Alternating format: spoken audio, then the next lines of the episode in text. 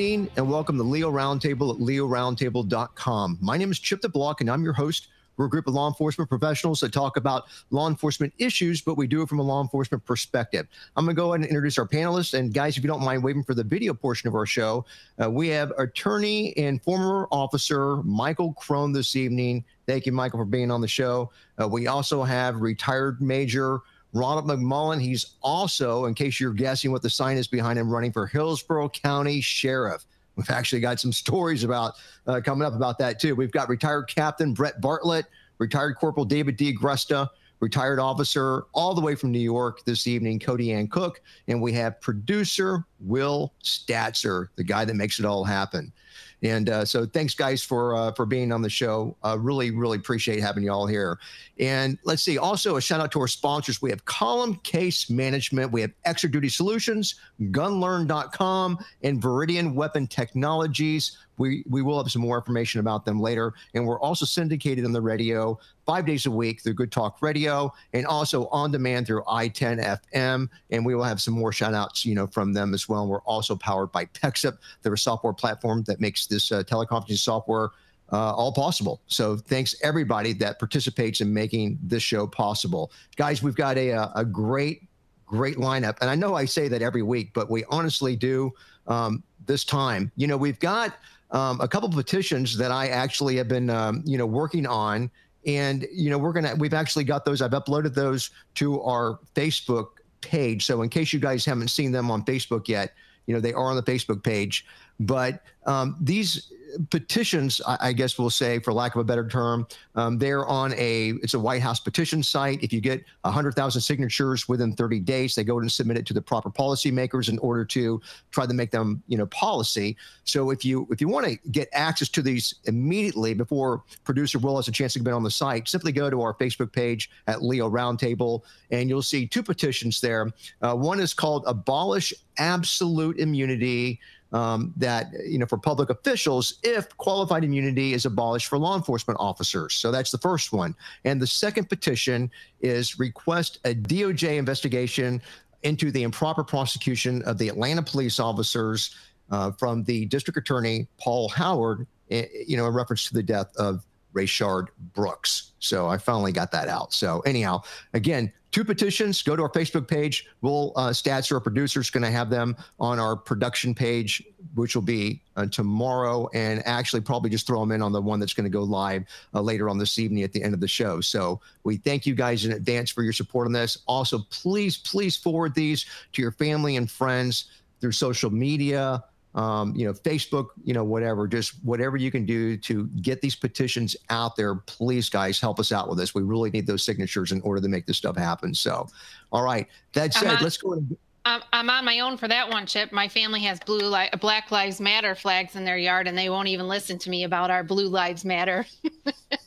Is that right? Nice. Oh, well, thanks. Well, look. Here we go with our first story then. Nationalreview.com. This is actually from attorney Ward Mythaler, who cannot be with us. And actually, I think he's for the, remember last week, you know, he's in Seattle area, and they've got that, you know, autonomous zone. And so now he's at Mount Rushmore. And, you know, and I think the president sent the troops over there because they were in deface, you know, the face of the president. So anyhow, Ward's, they're either following Ward around or whatever, or he's following them around. But, It'd be wild if someone recognized him from the show, and we'll hear about that. So we're talking about now police reform and the making of a racism narrative. Now, the guy that wrote this, and I'm going to list a couple of these authors because we have some really good articles, it's Andrew McCarthy. And he talks about, have you seen the mountain of evidence that Derek Chauvin, that's our cop, is a racist? And he says, me neither. And he goes on to say that did some shred of racial animus motive the since-fired Minneapolis police officer's killing of George Floyd with a question mark? And for the moment, we have no proof of that, just a racialist narrative that's built on the happenstance that Chauvin is white and that Floyd was black. And so our writer goes on to say that as an investigator, he's intrigued by the fact that Minnesota Attorney General Keith Ellison refused to disclose police body cam video of the moments that led up to Chauvin's neck hold, which I think bothered everybody. I mean, everybody, period, especially people on this panel. So similarly, the fact that Minnesota police procedures actually permitted the use of neck holds for suspects who resisted arrest, it has disappeared from the reporting. There's no chatter permitted on that, either about the facts that Floyd had a significant criminal record, although he had had no new charges in recent years. And also he was suspected of passing a small amount of counterfeit money at the time of his arrest. And he was high on fentanyl and methamphetamine, which is a toxic combination whose ingestion is particularly dangerous for a person with his heart conditions. So all that, of course, goes into play. But considering all that, racism, as far as the narrative, it's driving the nation to ruin. Now, the defamation that police are institutionally racist because America's indelibly racist has opened a potentially unbridgeable chasm. It says that it's embedded by two national character flaws. The first is our gravitation to political leaders capable of only making matters worse by their spitefulness and posturing this. And then the second is our increasingly manifest conviction that we are not worth defending. So in other words, we're playing defense is what I get by that. So interesting article. I don't know what you guys think about it or if there's any comments on the article, but I thought it was worthy of listing, and Ward forwarded it to us. So any comments on the video? Cody, Michael Crone, go ahead, guys. I believe that, thank you. I believe that it's a good article. I think it's really well written, but I also would like to preface that with the point that regardless of whether he was on methamphetamine and fentanyl, and regardless of whether he had just committed a crime, and regardless of whether he had a criminal past or not, which many people do, that doesn't make them any less worthy of being treated with respect and in a diplomatic way through law enforcement. I mean, obviously, if somebody's actively resisting arrest and our elevation of force goes up, there's a reason that force is going up. But in general, the totality of your behavior it has to be respectful. It has to be kind. You have to do things in a certain way that is professional and diplomatic to all races. And what happened to him is wrong, regardless of what his past is. And I think that every one of us on the panel feels that, he should have never been put or had a knee on his neck. It was unjustified. And unfortunately, Chauvin made a huge mistake. And that mistake is now costing the whole country a lot of money and people's safety, whether they're in law enforcement or just civilians, and people losing their businesses. I mean, there's so much that surrounds that. So even though the article is justified in what it points out, it still doesn't justify his death. Thank you, Cody. And I'll piggyback off that. I think the author of Mr. McCarthy hit the nail on the head. What sign, what evidence do they have that the officer was racist in any way? This is an opportunistic moment where the nation seized. We have 41 million people out of jobs, and they seized the moment to protest. Why didn't Black Lives Matter or any other minority group or white group matter the day before that happened? This is a happen chance. I mean, the officer used a wrong procedure, wrong technique, and unfortunately led to the death of that person. But this is not racism. There's no evidence. There's nothing. And in most of our shootings or black on white, white on black shootings, there's no racism, and they're arguing that it is. And again, I'd like to see some evidence that shows that this officer went to work every day and was a racist, and that he waited for this particular moment in time to execute such a racist act. It just doesn't, it's not there, it's not in the evidence. Thank you, Michael. And Michael, just FYI, your microphone, there's a lot of, it's kind of garbled. So I don't know if you've got a good connection or if you need to reboot, with that microphone, but it's barely discernible, but we heard most of what you said. So Captain Brett, you're up. Oh, you guys are so silly. You're stuck in 4 weeks ago.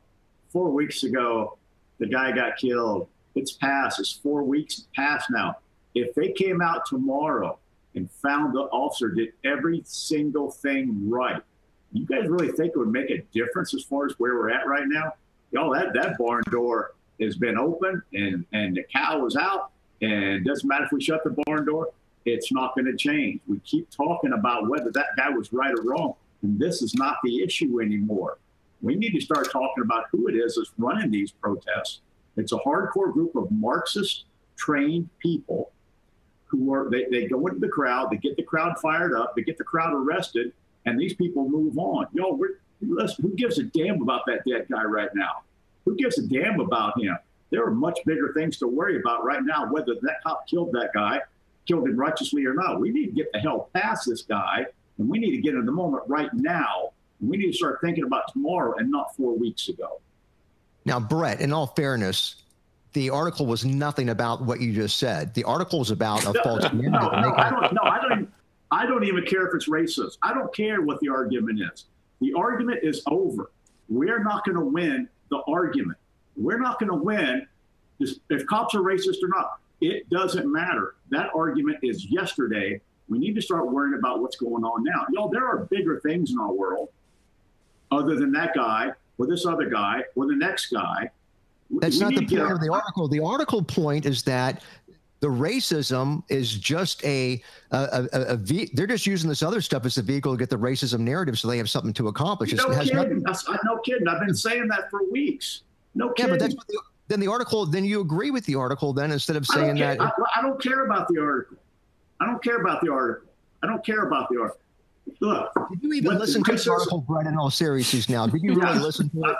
Racism or not, dead guy or not, you're right, Chip. It's a vehicle by which but we keep going back to, well, the policy said, the policy didn't say, the policy might have said. You guys think that matters?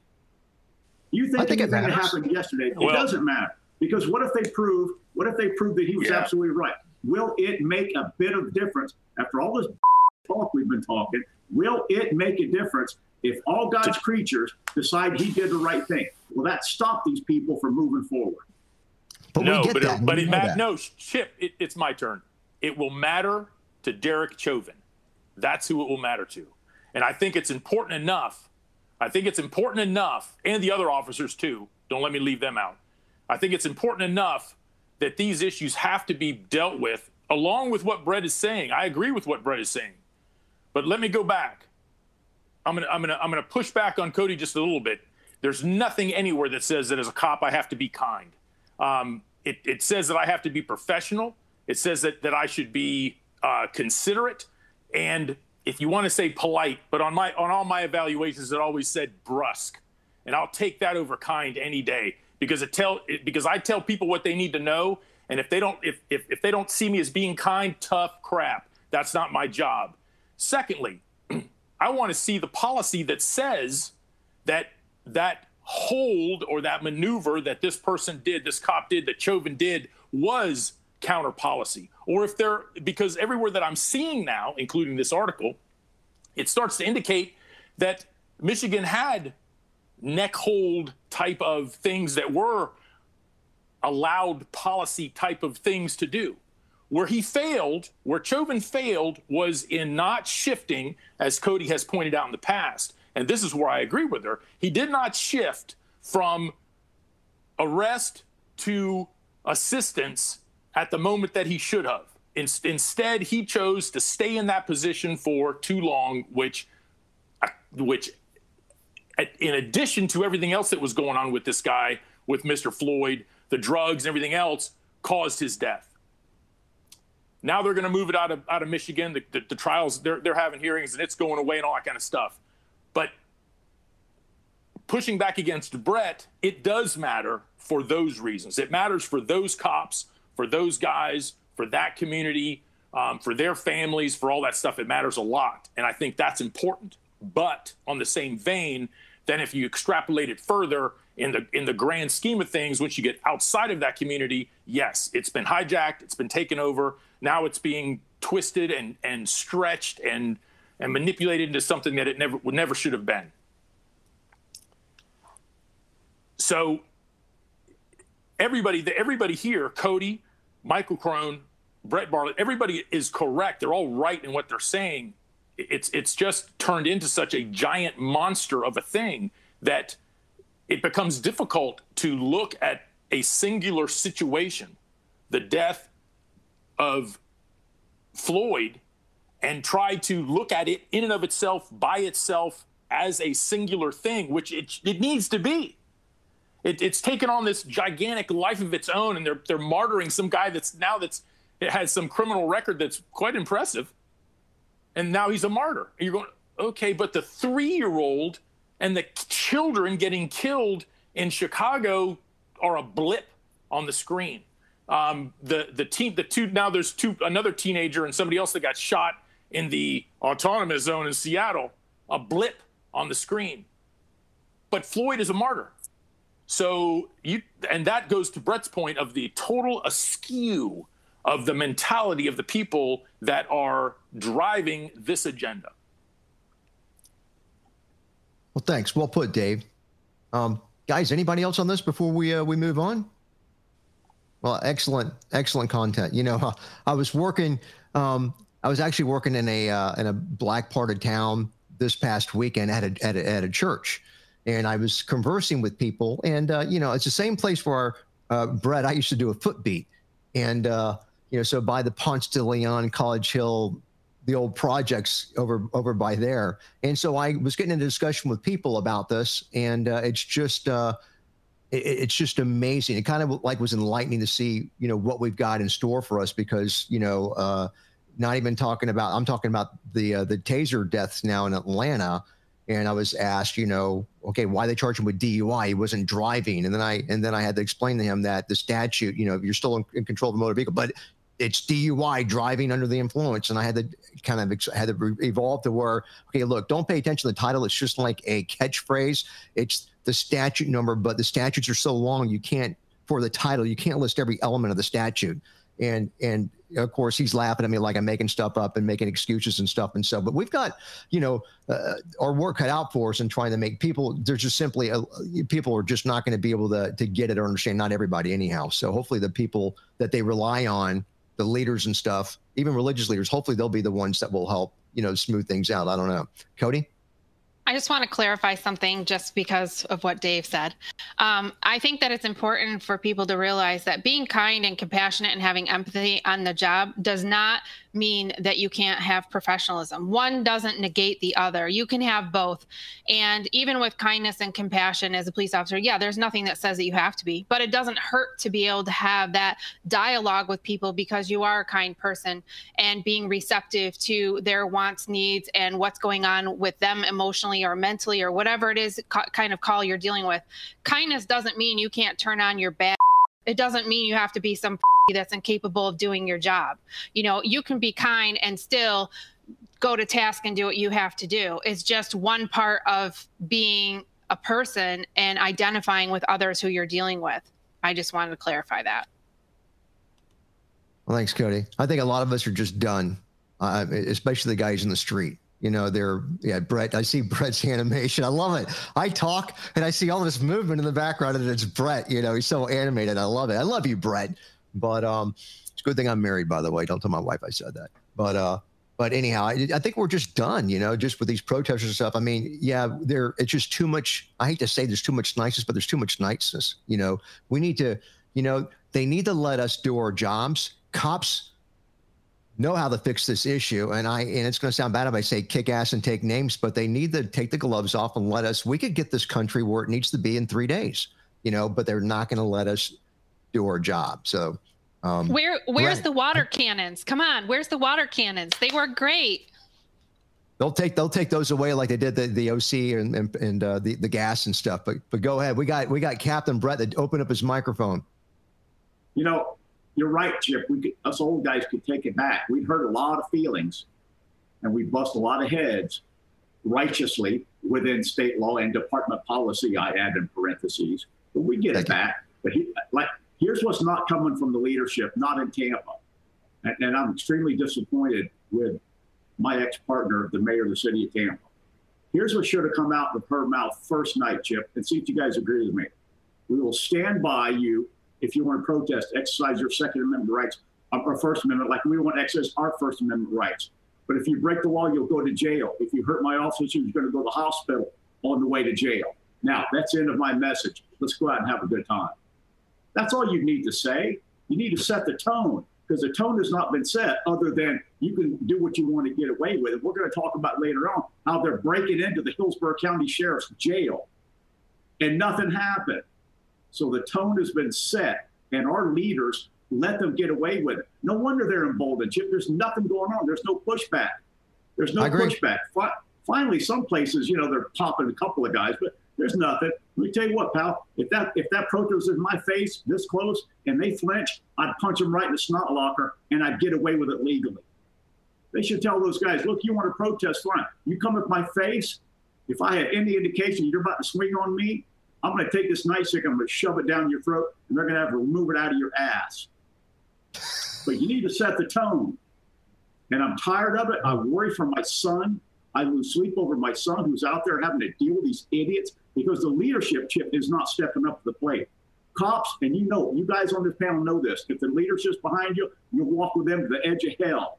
But when they're not behind you, tough. Have you ever lost an hour of sleep over a criminal? Ever? Thanks, Captain. Good point. Michael, you want to close us out on this? Yeah, Chip, hiding these protests as peaceful, but yet they're using terror on people and citizens to take over streets, destruction of property, national monuments, even killing and beating police officers, hostile takeover of lands and highways, baiting police into using force. How is that peaceful?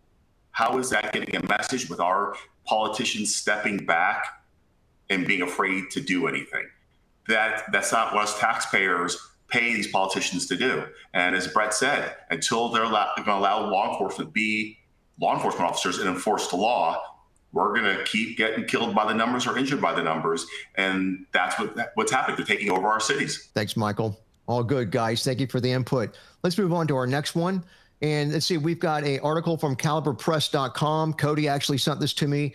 De-escalation, completely misunderstood, employed, and trained. Now, the author on this one is Jim Glennon, and he talks about over the past few weeks, we've been hearing the term of de-escalation training. And, of course, David DiGrusta, our panelist, has been affectionately nicknamed by our subscribers as the de-escalator. But they're talking about de-escalation training as a sort of rallying cry from all quarters of the country, including families, media, activists, local and national politicians, and even the president of the U.S. has enshrined those two words into the national lexicon. So after a video of almost any force event gains an audience of a viral nature, someone, and usually someone who knows nothing about police work or dealing with non-compliant people, they demand to know why the officer did not use de-escalation tactics. Now, the media often picks up on the question. They invite self-described specialists to sit down, give an opinion on whether the officer could have said or done something else to avoid the use of force. The observation is usually a meandering, a blathering mumbo-jumbo that infers a dangerous and misleading misnomer, which is that anyone can be de-escalated if an officer chooses to utilize a de-escalation tactic.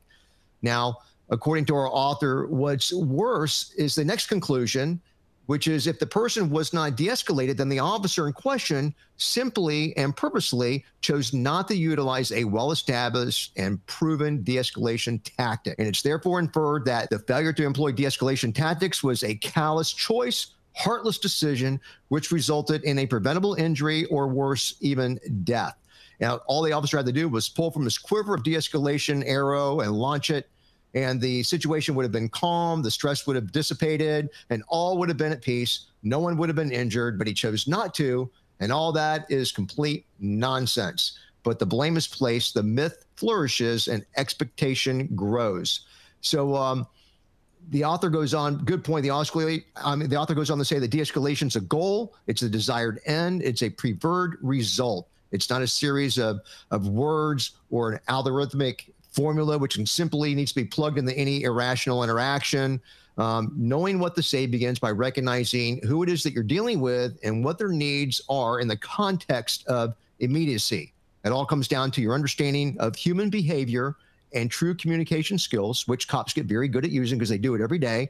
And then you work your way from there. So there are no words that you have to use. What you must do is develop some level of understanding about the person that you're dealing with, which is in the moment. And then there's no one correct way in order to do this, no true and righteous path, according to the author, that will get you to your end goal, which is the de-escalation of an escalated person. And again, the person is in an escalated state. They've got a goal, they've got a purpose, and That's where they're trying to get to. So that said, David, I would love to hear from you on this. Cody, you want to go first? Go ahead. And but David, I'd love to hear your input on this too. I was going to say, you know, when citizens talk about de-escalation and they want to see the end result of that, I think it would behoove them to do some ride-alongs with their local police department and see how well that works. I mean, there's more times than not that it doesn't work and that you still have to go hands-on with someone. And I think that as they talk about defunding police and talk about bringing on social workers and mental health workers to go out and handle calls, which when they're dealing with a mental health person, you know, patient, that's great. When they deal with a violent criminal, they're not going. It's not going to go so well. And I think that society is going to see what happens with de-escalation or exactly what doesn't happen when they start to transition into defunding police departments and having social workers respond to do our job. Reality check. Thanks, Cody. David, before you go, I want to give a shout out about Column Case Management. So are you tired of a case and record management systems that are difficult to use, inaccurate, and they're hard to report off of? How about help desks that take hours to respond to simple questions that take just seconds to answer? Check out Column Case Management, state-of-the-art investigative software. With a 24-hour help desk, they respond within 30 to 45 seconds. Besides great customer service, investigators choose Column's modern software platform for the following reasons. Their software makes it easier to enter and manage data through the life cycle of the case. With their link analysis module, investigators and analysts can effortlessly connect the dots throughout the case life cycle. They can quickly drag and drop any size attachments, including video, into a case. Smart reporting helps generate reports with the click of a button or on a schedule. And then for law enforcement agencies, their community policing module, it tracks, manages, and prioritizes all the complaints and plans that citizens submit. So with their mobile-first technology, you can use your smartphone, laptop, and/or your desktop and have the same functionality. So from the opening of the complaint to case close, let Column manage the life cycle of a case. Now, just FYI, their biggest client is Chicago PD, but their typical agency is much smaller. Typical agencies are like 15 to 20 investigators using their application. So for more information, visit columncase.com or schedule a free demo by emailing info@columncase.com. We'll have more information on our website as well. And David, the floor is yours. You know, there was a couple of things in the article that it was a good article, very, very well written. It hit all of the high points about it. I love the guys at Caliber Press that piggyback off of us from, you know, many shows ago when they start picking up these subjects. And we talked about this many times, you know, de-escalation. And I honestly believe that it's kind of a two-pronged thing where one part of the public has no clue what de-escalation actually is. And they are the ones that actually believe, as in the article, it says you can pull out this little plastic card with a couple of words on it and say the words and everything automatically de-escalates. And then there's the other side that hijacks vocabulary. And it's the portion of society that uses or takes words and redefines them to fit whatever narrative they want to use them, and in this case, to use them against the police by redefining what de-escalation is and then using that definition against the police and what the police do on a daily basis. The other part, the very bottom of the article, it says that, you know, that peace officers are in the human behavior business.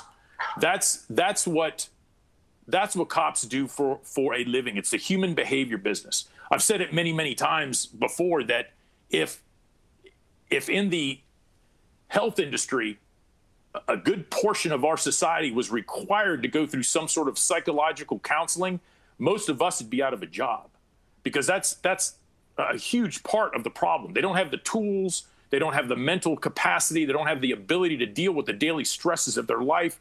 And we get called when their world goes to shit. We don't get called when it's a nice day, when they're having a barbecue, and when they want us to come by and have something to eat. It's when it goes to crap. So every call you go on, or most calls that you go on, are already bad. So you go there with the intent of trying to de-escalate this situation. But the hijacking of the word is the worst, and redefining it. A long time ago, many moons ago in this show, I reclaimed the word de-escalation. And if you remember what that was, find the closest escalator and throw the sucker down it. That's de-escalation, because it stops the situation right now. Just do it quickly and cleanly. That's all I ask. And don't be kind either. Don't be kind. You know, David, I remember, gosh, it may have been a year or two ago, but you initially said when this whole de-escalation thing came out, and they haven't talked about it forever, but you said, you know, Chip, and thank you, Ron. I think you got a storm going on over there, Ron. So, but yeah, we'll edit that throat clearing out for us, hopefully. But anyhow, David, I remember you saying that cops have been doing de-escalation for years. And when this thing became some hot topic, it's something that we've been dealing with as long as there's been police work. Cops have been doing de-escalation. Yeah. Ever since there's been a cop, ever since there was the first cop that walked the beat, wherever, so, you know, England, Ireland, you know, wherever it was, Scotland, wherever that term was coined. I can't remember exactly. I know the history of it. That's what they do. That's what cops do. They go to a situation, they look at it, and they go, oh, God, I don't want to fight this big guy. Come on, dude, let's talk about this. Let's work this out. Let's try to figure some way, whatever, whatever. But it's the hijacking of the word by an agenda-driven group within our society that uses it as a bludgeon. That is what it's coming down to now. Thank you. Major Ron. You know, sorry about the throat clear. It's like I cleared my throat so I could speak. David, dude, but I just got muted. You got a baritone of like about a 25 decibel baritone, and my whole freaking room shakes when you clear your throat. I was just going to just comment quickly. You know, everyone thinks that when they defund police officers and they get all these social workers, and, you know, we talked about, so where are the social workers going to be? You know, are they going to be out there with us 24/7? Are they going to jump out of the car and de-escalate? Or, you know, and it was funny. Someone sent me a really nice meme. I sent it to a couple of y'all tonight. Instead of SWAT meaning special weapons and tactics, it's going to mean social workers and therapists. So you call SWAT, that's just going to show up. But yeah, I think you said it best when you said everyone thinks that you read off this card and then instantly, oh, if they would have just read those 2 or 3 sentences, this guy wouldn't have murdered, you know, 2 people, you know. And Cody hit the nail on the head, and I've been hammering this home also in my campaign. Get the citizens to go to academy. Get them to ride along. You know, see what a police officer sees, you know. I think the people in South Tampa are getting a taste of that now. Black Lives Matter painted their fists all over the ship, the Gasparilla ship, and all up and down, yeah, and all over the couple statues. And this is just a mess. It's like, you know, your message is so lost. It's a loss. No one is even paying attention anymore. And then when you find out that Black Lives Matter ain't helping black folks, you know how much money they've raised in this past month, past 30 days? Anyone guess? A lot, I'll bet. $460 million. $460 million. Can you imagine if you took that $460 million and really tried to help people? Just, I mean, real people, people on the ground, people that can count, people you can count, people that need help, that want help. I mean, this is just I'm so over this. I can't even, I don't want to get on, you know, I didn't come on earlier because I'm so emotional over this mess, you know. You know, officers working 15 days straight. 15 days straight, you know, sleeping anywhere from 5, maybe 6 hours a night. It's lucky if they're lucky and don't have a new baby, you know.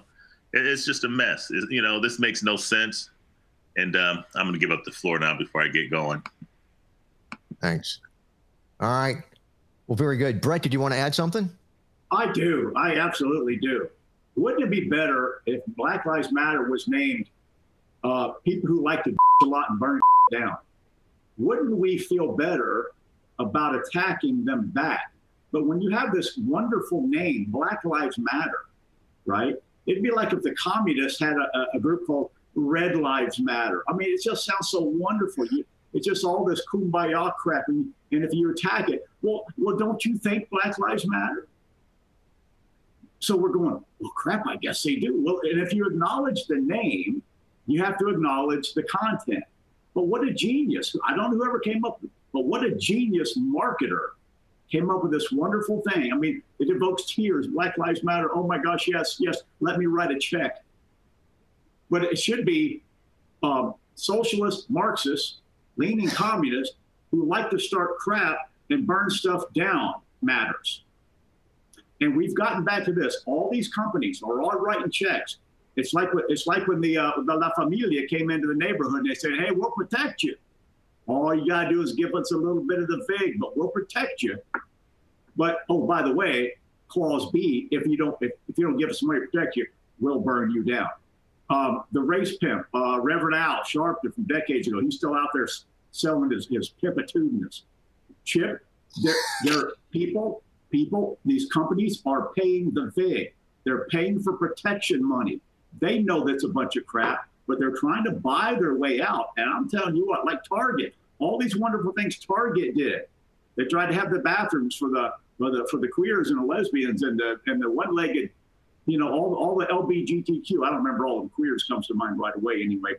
But and look what happened to them. Look what happened to them. What did the people say? If you don't quit calling the police on us, we're going to burn your store down. Black Lives Matter. Oh, wait, here comes another tier. Oh, let me write you another check.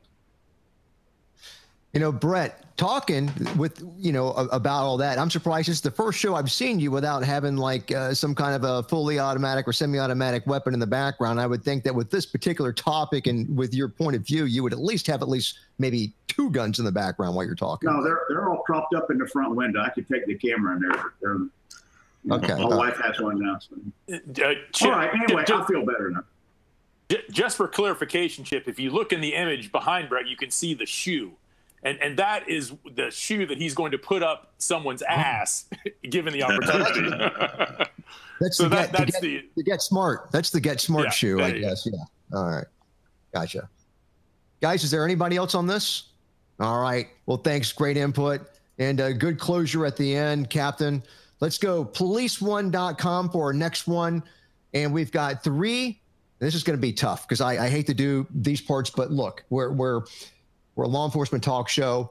We don't always talk about things that are pro-law enforcement. So as is going to be obvious from this, 3 North Carolina police officers fired over racist rants.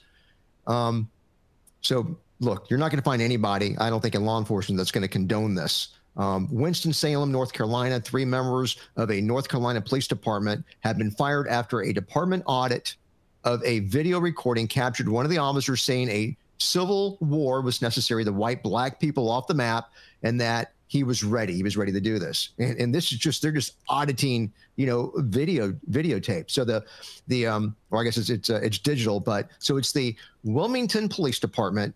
They took the action on Tuesday against Corporal Jesse Moore and officers Kevin Piner and Brian Gilmore. And in this whole story, I couldn't really find anything about Brian Gilmore. So I don't know why they fired him because I didn't see him listed, but they're saying that each was accused of violating standards of conduct, criticism, and use of inappropriate jokes and slurs. Goes on to say that Piner and Gilmore, they began talking from their respective cars, at which Piner criticized the department. He said that its only concern was kneeling down with the black folks. And then Moore referred to a black female as a Negro. And then he also referred to the woman by using a racial slur. He repeated the use of the slur in describing a black magistrate, and then Moore used a gay slur towards the magistrate as well. Piner told Moore that he feels a civil war is coming and that he's ready. He said that he's going to buy a new assault rifle, and soon, quote, we are just going to go out and start slaughtering them, expletive, blacks. I can't wait. God, I can't wait, unquote. So Moore responded that he actually would not do that. Then Piner told Moore that he felt a civil war was needed to wipe them all off the expletive map. That'll put them back about 4 or 5 generations. Moore told Piner that he was crazy, and I think all of us would agree with that. So Police Chief Donnie Williams said that he will recommend that the 3 officers not be rehired because he's going to notify the North Carolina Criminal Justice Training and Standards Commission about their behavior, and what he's saying is he's going to have them freaking decertified so that no agency in that state is going to be able to hire them. Just some horrible crap that went on, but we're covered on the show to let you guys know that doesn't happen a lot. There are some cops like this, and joke or no joke, whether the guy was a racist or not, and I think I'm tending to believe that he is with those comments, you know, get him out of law enforcement. It makes the rest of us look bad. So that said, and they also tossed out the cases that these guys had to deal with too. So Major Ron, the floor is yours. Yeah, these are the jackwagons that make it difficult for every officer, especially white male officers, But they make it difficult for all of us. You know, as soon as you're trying to build a relationship with the community and saying, look, we're not this, we're not that, you know, you have a like this or like these gentlemen that do something that's stupid. And then everyone could go, see, see, see. Now, all you need is one of these idiots and now everything is true. Anything that some wahoo says is now true, you know? And of course your cases are thrown out, you're garbage. But, you know, even if he's not racist, he's trying to be funny. Nothing you said was funny. And you can't convince anyone, you know, that looks like me that you're not racist. You know, you can't convince anyone. Now, could you imagine if you put your hands on my child and then I find out about this stuff? I'll whoop your ass until your ass is blacker than mine. I can't imagine you being this stupid in this day and age and with all the stuff we have going on right now. You need a good ass whooping and you need to be decertified and you don't need to be a police officer anywhere on planet Earth. Okay? Run and tell that. Thank you. Michael Crone, Brett Bartlett, Cody Ann Cook. Go ahead, guys.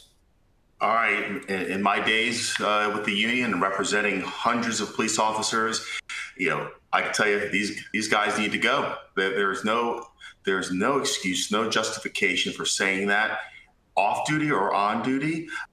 Out of 750,000, almost 800,000 law enforcement officers in the United States, that is not what law enforcement stands for. I think we all on this panel will agree that we don't agree with those words, any sentiment that they were trying to express, whether joking.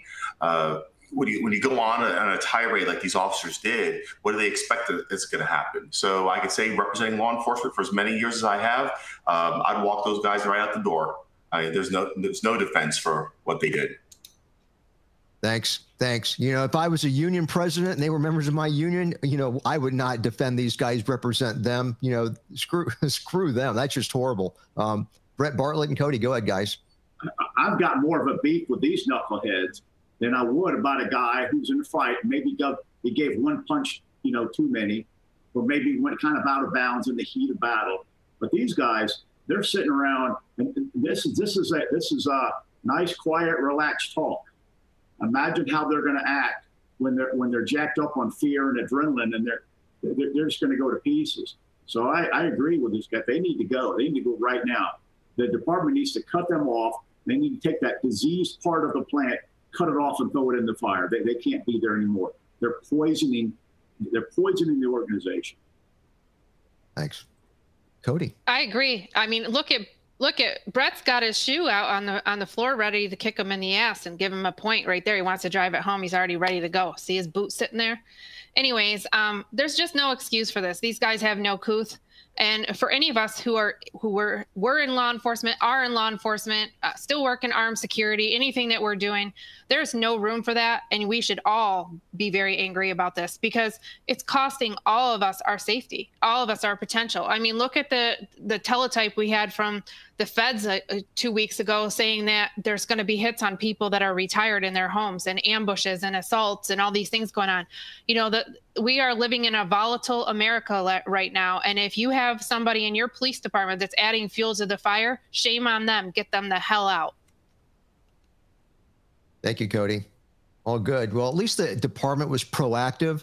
They went through the audio and videos on this stuff. So, I mean, I think that says a lot for the department personally, because, you know, I think they're just doing this routinely. So, all right, guys, great input. Thank you to our panel subscribers that are on YouTube. Thank you to our advertisers, Column Case Management, GunLearn.com. We have Extra Duty Solutions, Viridian Weapon Technologies. And thanks again to Pexip and, you know, everybody else, Good Talk Radio and, you know, and also I-10 FM. So hope everybody has a wonderful and a safe week, guys. Good night.